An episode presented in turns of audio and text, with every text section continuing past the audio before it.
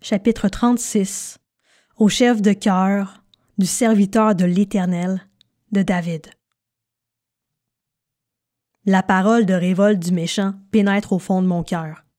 La crainte de Dieu n'est pas devant ses yeux, car il se voit d'un œil trop flatteur pour reconnaître son crime et le détester. Les paroles de sa bouche sont fausses et trompeuses. Il renonce à être sage, à faire le bien. Il médite l'injustice sur son lit il s'engage sur une voie qui n'est pas bonne. Il ne repousse pas le mal.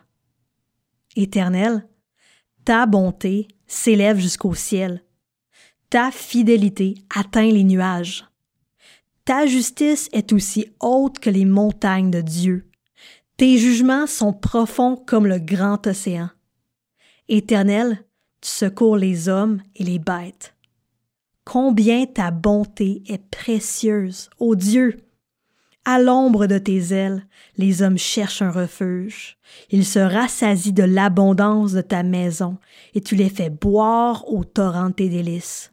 Car c'est auprès de toi qu'est la source de la vie, et c'est par ta lumière que nous voyons la lumière.